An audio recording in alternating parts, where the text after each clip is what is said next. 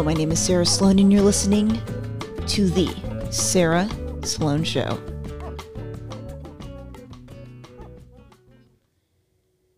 Hope you guys are doing well today, tomorrow, and forever. I'm joined here with my father, and we'll discuss what's going on. Because there's always stuff going on. I always hate when people ask me, like, what's up?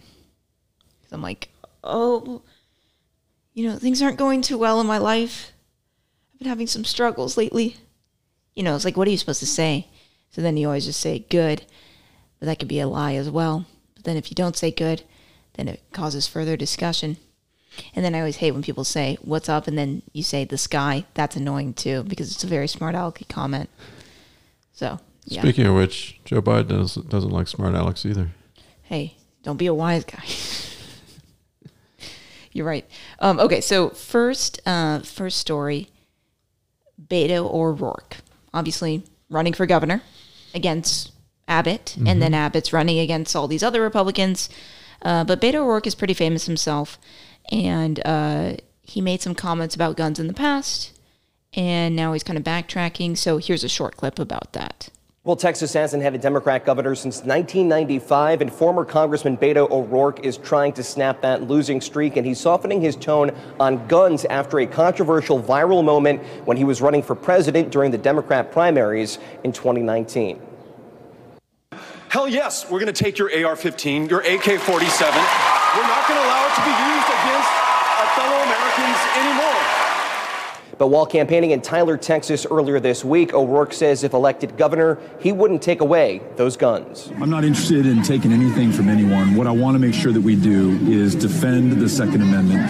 I want to make sure that we protect our fellow Texans far better than we're doing right now. But shortly after announcing his run for governor, O'Rourke doubled down on the pledge he made during the Democratic presidential primary debate.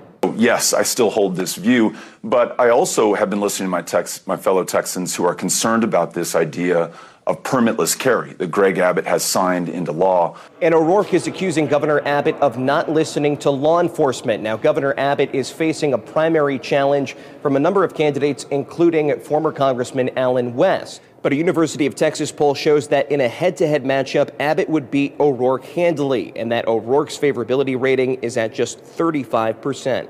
But for Second Amendment enthusiasts, O'Rourke's comments will be difficult to forget. Back to you. Yeah. Pretty interesting how he's kind of Talk. walking back. Talking out of both sides of his mouth. Yeah. Yeah, it's true, really, because you heard him say one thing, then he says the other, Mm-hmm. and he did it in Tyler, Texas. so that was at least kind of cool. I didn't see him anywhere around. Yeah, 46% is what I see for Abbott, 37% for Mm-hmm. O'Rourke. So uh, that's a pretty good lead. That That'll have Abbott winning.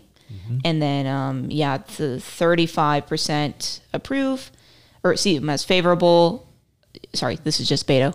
And then 50% unfavorable. So typically you get elected because of high approval ratings and then it just continues to go down from there once mm-hmm. you're in office so if it's already starting out like this but yeah he's just a liar he he literally said i want to rip the guns out of your hands like he mm-hmm. he means that mm-hmm. he's not kidding That's his heart.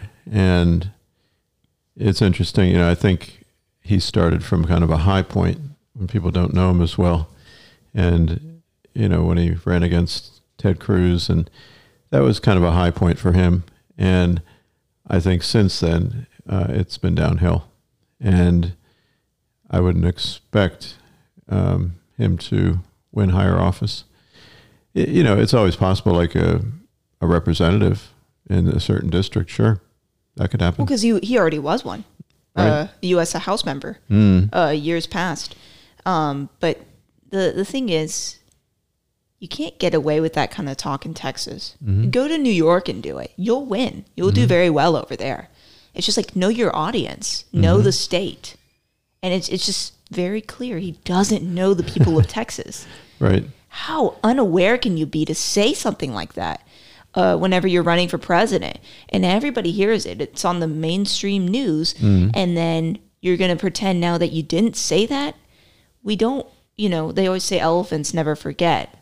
Well, we don't either. Texans don't either, and we're big too. Yeah, just as big, if not bigger.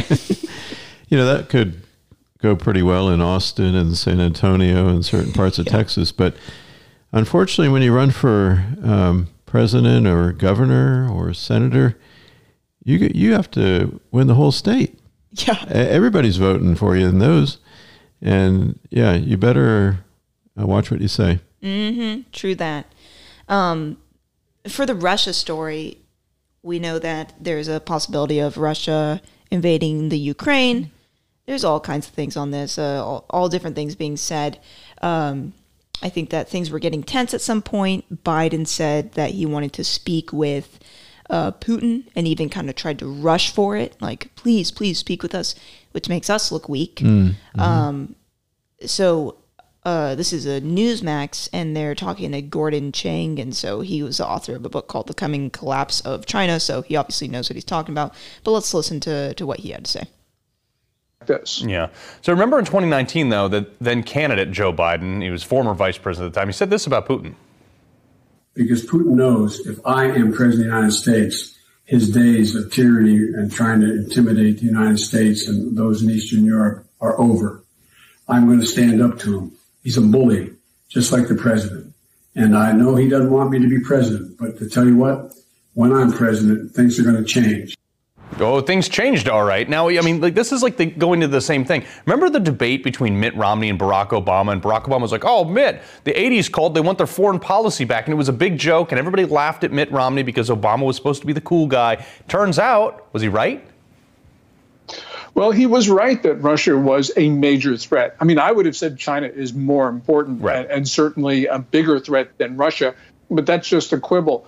The point here with Biden's comments in 2019 is that obviously Putin doesn't respect him mm-hmm. because we didn't have this type of crisis during the Trump era. You know, whatever people say about Trump's relationship with Putin, at least Trump kept the peace. And clearly Biden is not doing that because Putin could very well invade. You know, I tend to think that he's bluffing, but I don't know. And clearly Putin wouldn't be doing this if he actually respected American power. Yeah. Well, uh, real quick, Xi Jinping, he's watching this. His, he's drooling over this. Russia. Let's say Russia rolls in to uh, Ukraine, takes out what Biden called a minor incursion. What does he do with Taiwan at that point? Because the markets are really tipping on this one on commodities. But if Taiwan goes to China, what th- what happens then? Well, then I think America's defense relationships around the world fall because Taiwan is now considered to be the test of American credibility. Mm-hmm. Really, what's happening here is Putin has a lot of reasons not to invade, but if he does, it really means a total breakdown in deterrence, which means that Xi Jinping will do something. Taiwan, Japan, the Philippines, India, I don't know, but it will be something. Yeah, and that's the the crazy thing. So Ukrainian President Zelensky said this today about the crisis. Take a listen, real quick. and the truth that we have different information. And now the best friend for enemies that is panic in our country. And all this information that helps only for panic doesn't help us. Yeah, now keep in mind this guy's keeping pretty cool. He was, I think he was a, like a stand-up comedian or an actor prior to being president, so he has the stage charisma to to, to kind of do this. Is he telling people to keep cool because he wants to, you know, not church it up, or is he actually, you know, is this actually something like, hey guys, there's nothing to worry about here. We get these threats all the time. I think Zelensky just wants to maintain calm, but I think that he's wrong in the assessment because Putin might actually do something. Um, you know, and got to remember, Xi Jinping, the Chinese ruler, has just given Putin the green light to invade because they announced that 117.5 billion dollars of oil and gas deals on February 4th, Right. which basically is backstopping the Russians to do whatever they want in Eastern Europe. Yeah. I mean, it is crazy to me that we're sitting here literally talking about a potential ground invasion in, the, in, in a matter of 72 hours potentially. And, you know, Zelensky's standing there saying, oh, you know, guys, it's really not that big a deal. So, Gordon Chang, I really appreciate you being here. I appreciate your insight on that. Yeah. Uh, well, from what I'm understanding of this whole thing, uh, you look at Europe and you look at Russia, and then the Soviet Union was broken up. Was it the 90s or? Yeah, around 90. Okay, okay, around 90. Um, Putin sees Ukraine as his, as part of his land, and it annoys him that they're seen as an independent country, right? Uh, As that they are seen as an independent country. Um, so he would like them, and he would like to have them, and they're in neighboring countries, like I think Belarus. They have troops in Belarus right now. Belarus. Belarus. Wow, that was embarrassing. Uh, can't know everything. Uh, and then there was something else that, that I thought I heard too, but they're they're getting close. Why would they go there in the first place? And then I think in prior episodes we had mentioned the the the red flag operation where it's just trying to make it look like somebody did something to attack them, so then it gives them an excuse to attack, but it's really all falsified, um, and it's really just giving them an excuse to attack in the first place. Um, so so there's just they don't want Ukraine to join NATO. And then there was also this agreement um, between the U.S., Russia, and I think a couple of other countries where they're not supposed to mess with Ukraine. Uh, It was an agreement, I think, in 1994. And Crimea, the annexation of Crimea, and then what's happening right now is is breaking that agreement Yeah, violating. it's violating. So mm-hmm. just because of that, it kind of does make it seem like we should do something. But then a lot of people are saying that we shouldn't do anything. So it's just it's a it's a very kind of tough thing to navigate right now. Yeah, you know, there's this whole th- thing about you know after Afghanistan, it seems like the United States is has become much more passive, unwilling to enter into any conflicts, unwilling to defend anything, and yeah, so it just changes the balance of power, throws it out of whack, and you know that that's really contributing to some of this. And what makes it so clear is because under Trump it just wasn't that way. And just like Obama, Biden has chose chosen to weaken our military. And he's taken steps for cuts and changes of policy that have certainly not helped us. And that seems to be part of the strategy, weaken us militarily. And that's not lost by other countries that are watching. Very true. Obviously, there's going to be more uh, to come on this in the future. Um, but I did want to go to this. Uh, this obviously isn't like hot news or anything, but I think it's encouraging. The Daily Wire, which is uh, the organization, a news organization that Ben Shapiro is a part of, I think he pretty much owns it, or, you know, something along those lines. Um, they are really trying to get into the culture as well. So they made their first movie and it's it's a thriller. It's called Shut In, but they're trying to make movies that are actually good. you mm-hmm. know, mm-hmm. uh, because I I hate to say it, but a lot of times you see movies that. Um, well, he even said it this way. Jeremy Boring, he's he's kind of in charge of the Daily Wire as well, and he says mo- he said it's movies that you want to want to see, and he said instead we're making movies that you want to see, mm-hmm. but that don't have these messages that are just a gut punch because you watch you watch any Marvel movie right now, and it's just it's just a superhero movie, and they got something in there, some kind of leftist agenda in there, and it's just like, oh boy, here we go again. Uh, I remember watching one of the Marvel shows that's come out recently, and they they have this uh, black guy in there, and the cops come up to him, you know, for no reason, and they're trying to get him in trouble over nothing. And It's just like you just roll your eyes because it's just like, come on, just stop. Uh, I'm not watching the news. I'm watching a show that's supposed to be entertaining. Um, so, you know, it this kind of stuff takes a lot of money um, to to basically try to become a new Hollywood, which is what they, they said their overall goal is. Um, but I wanted to play a clip of of Jeremy Boring being interviewed um, by Eric Bowling. out of the film. It's you know you say it's not particularly right wing, and I think that that's true. I I don't know the politics of the screenwriter, uh, but I don't imagine that she's a big Daily Wire subscriber. But that's not exactly what we're going for. We're not trying to make polemics. We think that one of the problems, as you talked about earlier, Andrew Breitbart, our mentor for Ben and I, said that politics is downstream of the culture. And one of the problems when conservatives engage in the culture is it seems to be the one place we don't believe in a meritocracy you know, as conservatives, we, we believe that you should strive to be better and better and better in competition. Uh, and it should be the same with art. So we want to make art that is truly art, entertainment that is truly entertainment. And we want our movies to be defined less by what they're about and more what they aren't about, which is left wing sucker punches and uh, left wing propaganda and left wing agitation. You know, all the things that we all are subjected to every time we sit down and engage with film or television out of Hollywood uh, at this point. So I, I think if we can make really competitive, really artistic, really entertaining fare that doesn't intrude on the values of conservatives, that will be more valuable over time than trying to change the values of conservatives or treating our films like they're evangelical outreach to win people to conservatism. Clearly, clearly, it's, it's fantastic. You know, just I'm hoping beyond hope that the, the film does well because it looks intriguing, it looks thrilling. Um, did you get pushback though? I mean, a lot of a lot of the Hollywood and the, the film industry relies on unions. The, the, I mean, I, I guess some yeah. people had to say, did you have any problems with that? You know, we didn't have any problems to speak of with this film. We made a very conscious decision with our follow up film, which will be coming out this summer Terror on the Prairie. You know, we made a deal with Gina Carano not long after Hollywood canceled her, after Disney canceled her from the hit show The Mandalorian. And Gina came to us and said, listen, you know, the unions have imposed all of these uh, very onerous COVID policies on crew who has to work on our movie. She said, I'm just not willing to subject people who are working for us, sticking their necks out to be associated with us. I'm not willing to subject them to those kinds of onerous restrictions. And we made a decision on that film not to. We made it completely outside of the Hollywood system so that we could, you know, make sure that our crew was free.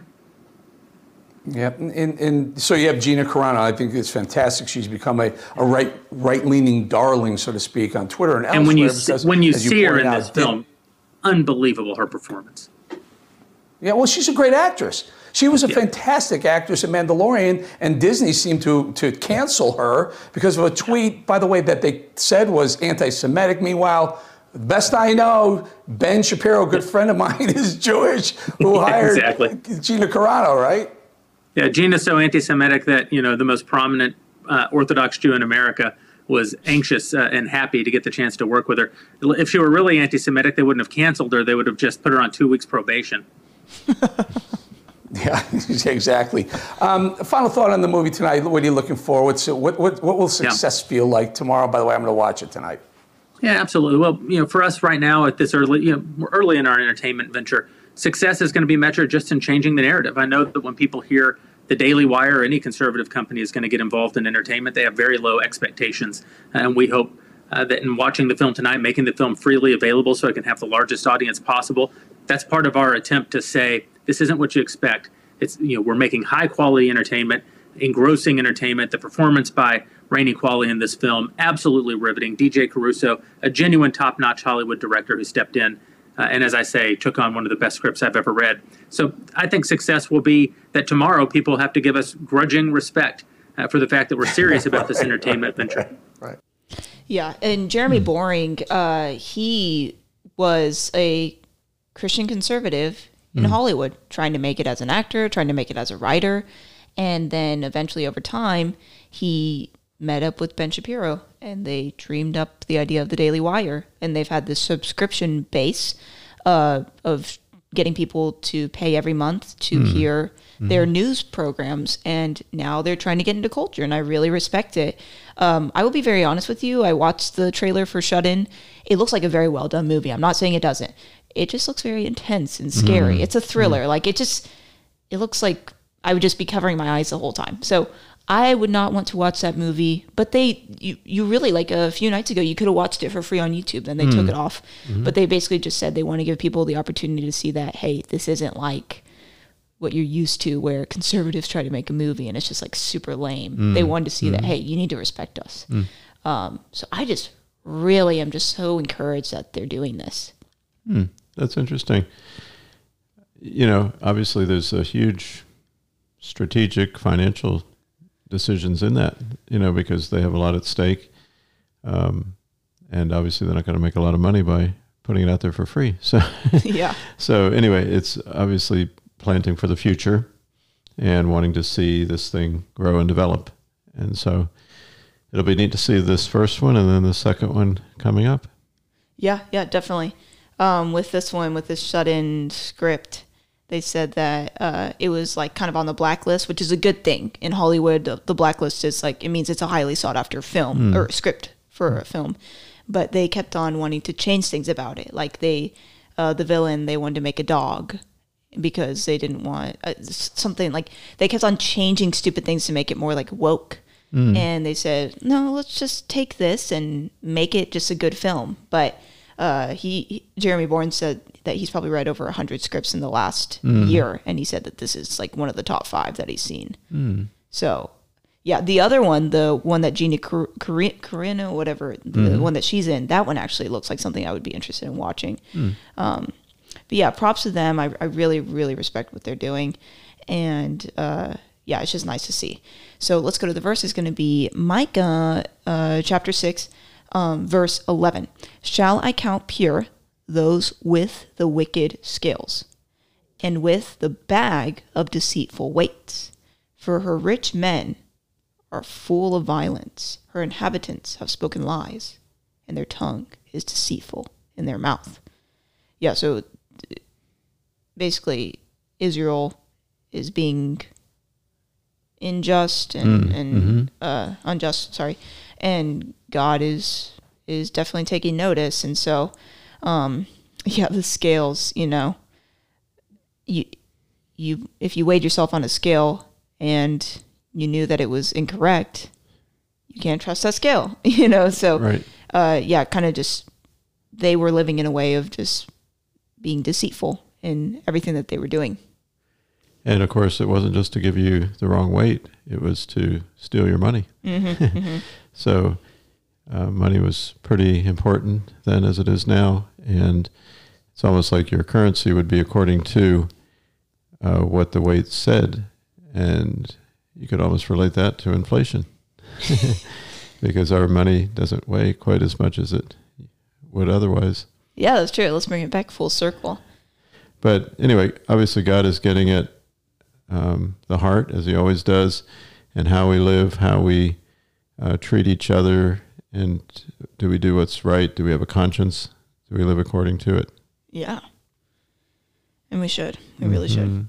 Um, but I hope you guys enjoyed listening today. Thank you for those of you that have listened to this point. And you guys have a day that's great. Goodbye.